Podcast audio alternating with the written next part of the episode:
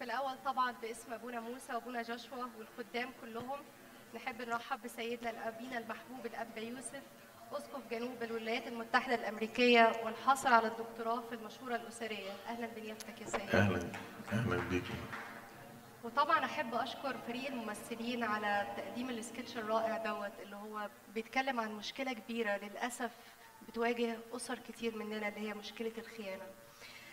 بس في المثال اللي إحنا شفناه سيدنا الزوج هو اللي كان خاين. بس قبل ما نبتدي الحوار بتاعنا نحب نسأل نيابتك هل ممكن الزوجة هي اللي بتخون؟ عشان بس ما حدش يفتكر إن إحنا بنتكلم عن الرجالة فقط. هو طبعا الحقيقة ممكن يحصل الاثنين ممكن الخيانه تحصل من الرجل وممكن الخيانه تحصل من الزوجه يعني. آه، يمكن نسبة الخيانة من الرجل أحيانا بتكون أكتر آه، لكن ممكن يحصل من هنا وممكن يحصل من هنا يعني. تمام يا سيدنا. نبتدي بأول سؤال يا سيدنا. إيه هي أنواع الخيانة الزوجية؟ وهل الكنيسة بتعت... بت... يعني بتعتبر الخيانة لو كانت فقط بالعلاقة الجسدية؟ هو الحقيقة يعني السيد المسيح في العز على الجبل قال من ينظر إلى امرأة ليشتهيها فقد زنى بها في قلبه. فيعني حتى النظرة الشريرة ده السيد المسيح اعتبرها خطية زنا يعني البورنوجرافي والنظرات الشريرة والأفلام الإباحية والحاجات دي كلها آه، تدخل برضو تحت الخيانة لكن أنا يمكن عايز أتكلم على موضوع العلاقات. في ثلاث أنواع من العلاقات. في علاقة بتبتدي آه، بمجرد مشاعر عاطفية. آه، وبرضه أنا عايز أقول يعني في ال skit اللي إحنا شفناه هو قال إن هي انشغلت وما ابتدتش تهتم بيه وهو ابتدى يفكر إن ابتدي يخرج وي find satisfaction بره الأسرة. بس أنا عايز أحذر من حاجة إن ممكن آه، العلاقة العاطفية تبتدي من غير ما واحد يكون خارج وبيفكر إنه بيدور على حد تاني علشان مثلا زوجته مشغولة. آه، بتبتدي اكشولي إن اتنين بيخرجوا مع بعض آه، غالبا بيكون في العمل آه، ممكن آه، بيخرجوا من أجل شغل من أجل تعارف من أجل حاجة زي كده. وبعد كده مرة والتانية الخروج بيستمر business وبيحصل نوع من أنواع crossing the boundaries يعني آه، هي تبتدي تتكلم عن حياتها الخاصة هو بيتكلم عن حياته الخاصة ومش في ذهنهم أي حاجة أبدا. أبدا إن هم يغلطوا أو حاجة زي كده. وبعدين gradually سنة بسنة يحصل نوع من أنواع التعلق ويحصل emotional attachment و once حصلت ال emotional attachment دي آه، غالبا هتنتهي بالتعلق بالخطية الفعلية. أحيانا مع بعض الناس تاخد شهر مع آخرين تاخد خمس سنين بس طالما ابتدت العلاقة دي هتوصل هناك. ودي اللي بنسميها ال slippery slope. والخطوة الأولى اللي هي crossing the boundary إن أنا ال professional boundary المفروض ببقى محافظ عليه في تعاملاتي مع I crossed this boundary. آه، وده أحيانا في علم النفس بيس- بيسموها cup of coffee syndrome. يعني it can start with just a cup of coffee. الناس بيخرجوا يشربوا كوباية قهوة. وتبتدي ال slippery slope كل شوية الواحد بي compromise لكن I think زي ما في ال skit اللي إحنا شفناه الواحد يقدر يعرف إنه غلط ولا لأ لو ابتدى يخبي لو ابتدى يكذب. يحس إن هو عمل حاجة غلط. نعم.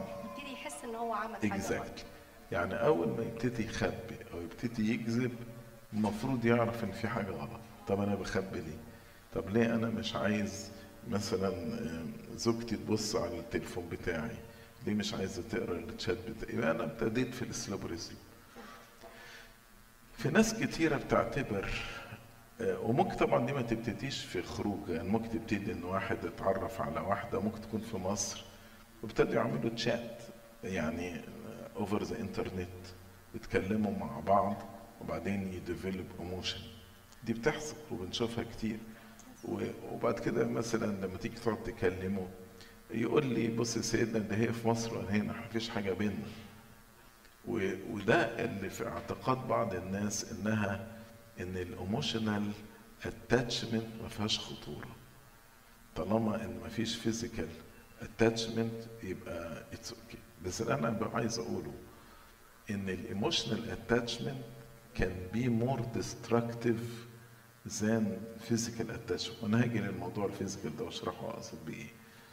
so ال emotional attachment can be destructive لل family لأن basically قلبي بقى مع حد تاني completely النوع الثاني أنا قلت فيه ثلاث أنواع. النوع الثاني اللي هو آه، يعني واحد بيدور على الخطية فمثلا راح بلد زي لاس فيجاس وشاف واحدة وغلط معاها بس ما فيش emotional attachment هي one night وهي راحت في حالها وهو راح في حاله. آه، طبعا دي خطية خطية كبيرة. لكن تأثيرها على الأسرة أقل خطرة من ال emotional attachment وده يمكن الناس مش واخدة بالها منه. لأن ال emotional أنا عاطفتي مشاعري وجداني مع حد تاني. إنما لو مجرد تاني أنا مش عايز حد يفهم يقول ده مش خط مش غلط بس أنا بتكلم على التأثير على الأسرة. مجرد إن واحد مثلا عمل خطية one time بس ما فيش ال emotional attachment طبعا ده بيبان الفكر الخطأ وال corruption بتاع ال mind. لكن ده ملوش تأثير له تأثير على الأسرة but not as destructive as the emotional attachment اللي بتستمر طبعا لو الواحد وصل لل emotional وال physical attachment الاثنين مع بعض ده النوع الثالث that's the most destructive relationship. ف يعني أنا حبيت بس أحذر من حكاية ال emotional relationship الناس كتيرة بتفتكر إن طالما مفيش خطية فعلية يبقى مفيش حاجة غلط. تمام يا سيدنا طيب يا سيدنا إيه هي أسباب الخيانة الزوجية؟ يعني إحنا في المثل اللي إحنا شفناه في السكتش اللي إحنا شفناه إلى حد ما الشخص الخاين بيلوم الطرف الآخر وإن بيكون ليه دوافع في حدوث الخيانة. هل ده حقيقي؟ آه، بص أول حاجة مخافة ربنا ده سبب الخناقة الزوجية. لو الإنسان ما بيخافش ربنا ممكن يقع في الخطية آه، أو في فترة معينة مخافة ربنا ضاعت من قلبه. يعني لو واحد عايز يجيب أعذار يتهيألي أكتر واحد ممكن يلاقي أعذار لنفسه يوسف الصديق. يعني يوسف كان عنده أعذار كتيرة. كان عبد يعني ملوش كلمة. آه، في أرض غريبة. ما كانش في وصايا نزلت بتقول لا تزني. آه، ممكن يكون كان صعبان عليه من ربنا إنه متبهدل وربنا ما ما دافعش عنه.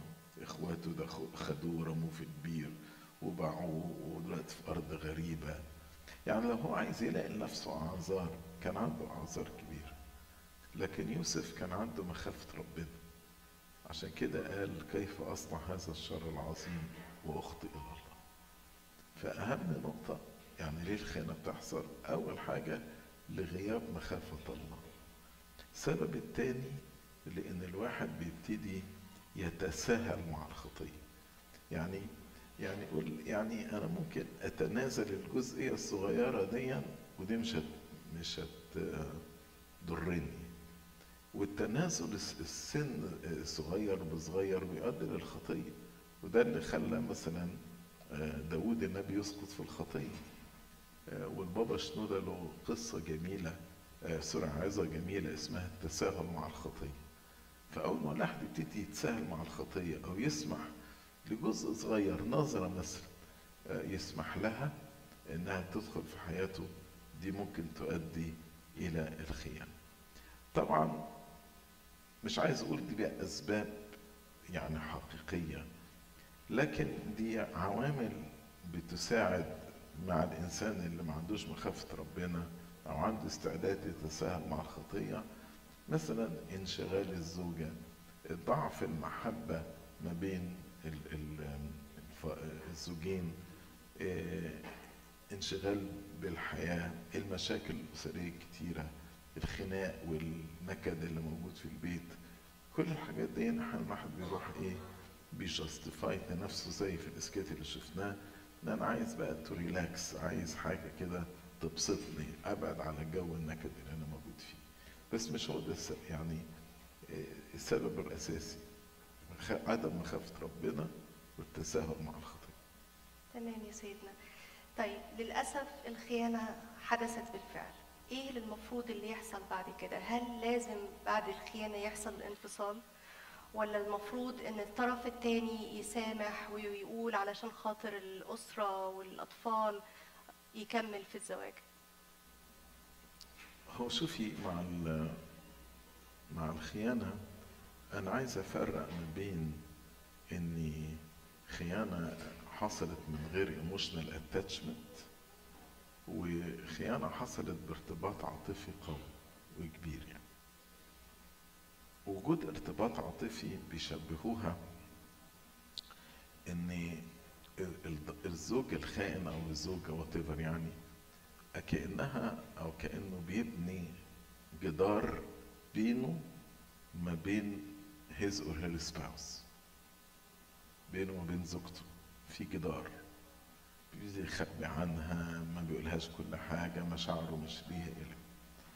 وفي نفس الوقت مع الطرف التاني أكنه بيفتح الأول شباك صغير الشباك ده بيكبر لغاية لما الحيطة دي اللي هي الباوندري اللي هو المفروض يكون بين مثلا الزوج وما بين الطرف الثالث لغاية لما بتتهد الحيطة دي كومبليتلي علشان كده العلاج يجي إن لابد إن تتبني حيطة ما بينه ما بين الطرف الثالث والجدار اللي اتبنى بينه ما بين زوجته لابد إن يتهد كاملا.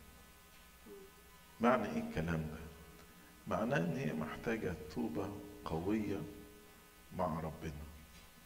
و إيه، قطع كامل للعلاقة مع الطرف الآخر. كامل. يعني سيد المسيح قال آه، لو عينك أعثرتك ما قالش غمضها ما قالش ود وشك الناحية التانية قال اقلعها. طبعا سيد المسيح ما قصدش ال- الح- الحرف هنا. لكن بمعنى إيه؟ بمعنى إن لو في علاقة ابتدت تعثرني لابد إن أنا أنهيها تماما. فكرة بقى طب إحنا هنبعد عن الخطية بس هنحافظ على يعني العلاقة بيننا as friends كده it doesn't work. وفي نفس الوقت مثلا قديس الأنبا أنطونيوس يقول لا تعود إلى المدينة التي أخطأت فيها. مش بس إلى الشخص. يقول له المدينة كلها اللي أنت أخطأت فيها.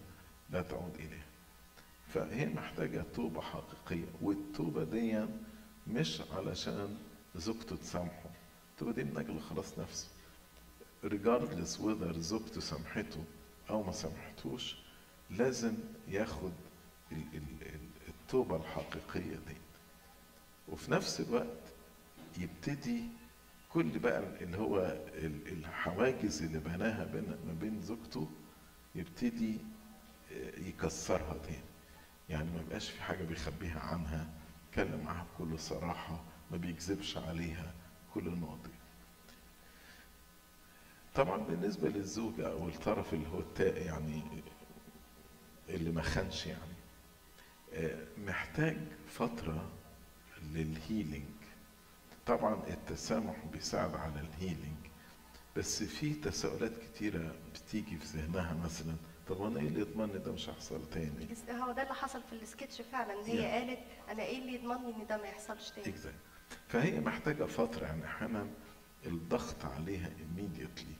ان, إن هي تصطلح immediately ده ممكن يجيب نتيجة عكسية.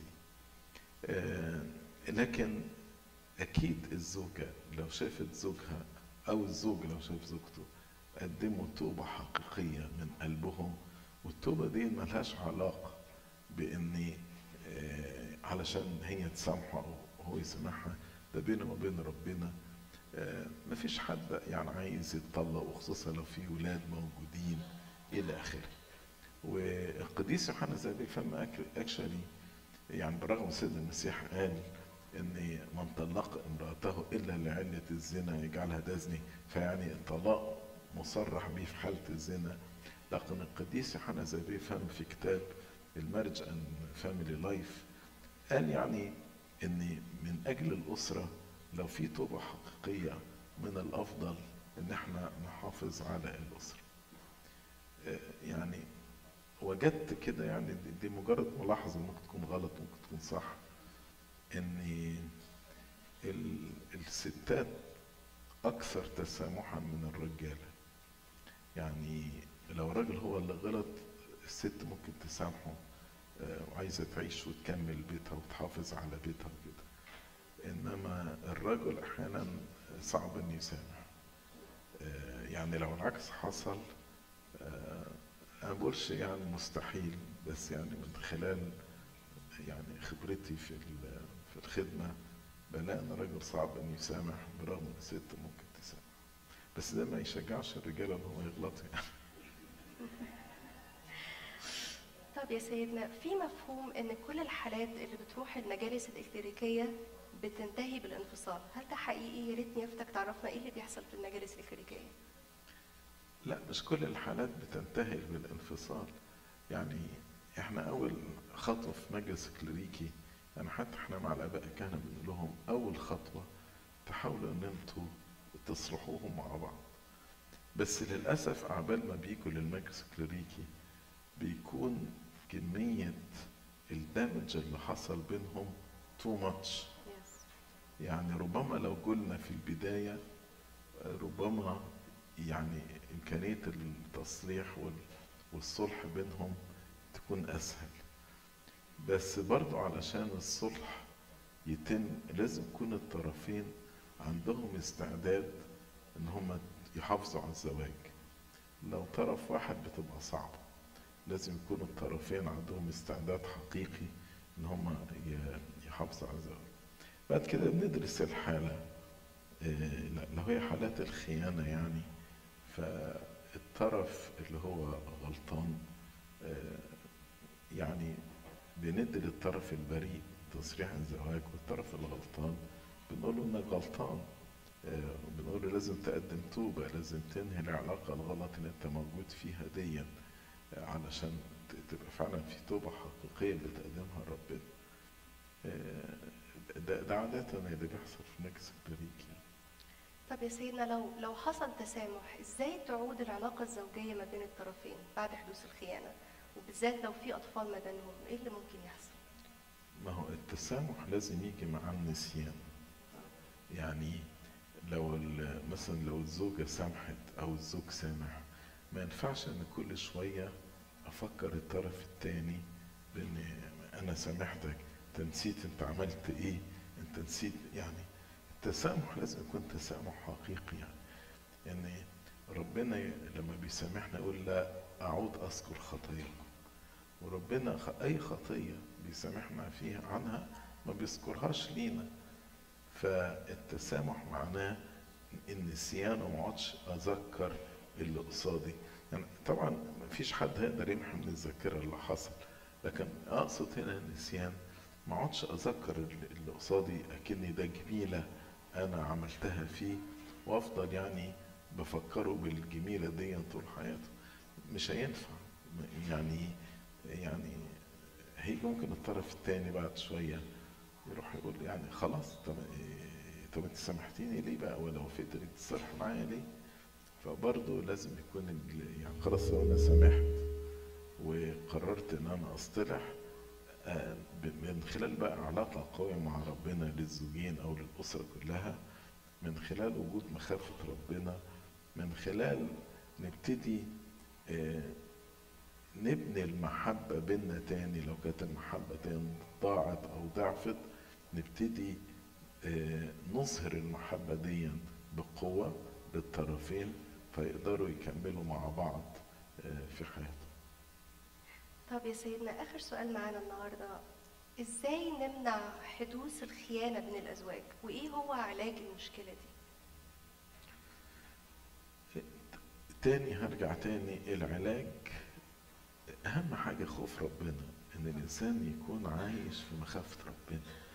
آه، يعني نشوف الكلمة بتاعت يوسف دي كيف أصنع هذا الشر العظيم؟ وأخطئ إلى الله. لكن أحيانا عدم التدقيق في الاختيار في الأول والاستعجال في الاختيار أو ال- أحيانا الاختيار يبقى مبني مجرد على عاطفة بس. فبعد بقى الزواج وتبان المشاكل الحياة الحقيقية فيبتدوا بقى يبعدوا عن بعض تبتدي المحبة تفتر بينهم. فده مناخ خصب إن الشيطان يبتدي يزرع فيه الخطية بس أنا عايز أقول أوضح حاجة يمكن كتير مننا بننخدع فيها. في آية في سفر الأمثال بتقول إيه؟ بتقول المياه المسروقة حلوة وخبز الخفية لذيذ. يعني إيه؟ يعني الشيطان بيحلي لي المية المسروقة. والخبز الخفية الخبز اللي أنا برضو مش بتاعه وأخدته في خفية كده الشيطان بيخليه يحس إن أنا أحس إن أنا لذيذ لكن في الواقع إن أغلب العلاقات اللي فيها خيانة هي العلاقة دي بتعتمد على إيه؟ بتعتمد بس على مجرد المشاعر مشاعر العاطفة وكده يعني لكن مثلا ما بياخدوش قرارات مع بعض مش مثلا بيهتموا بولاد مع بعض يعني كل الأمور مادية مع بعض إلى آخره. من هنا أحيانا لما بيجي واحد يطلق ويروح يتجوز الطرف الثاني اللي هو متوقع بقى إن هو وانس هيعيش معاه هيعيش السعادة الحقيقية بعد فترة صغيرة المشاكل بتبتدي. لأن يعني اتنين بيعيشوا مع بعض وبيتحملوا مسؤولية مع بعض بت- بتظهر المشاكل على طول.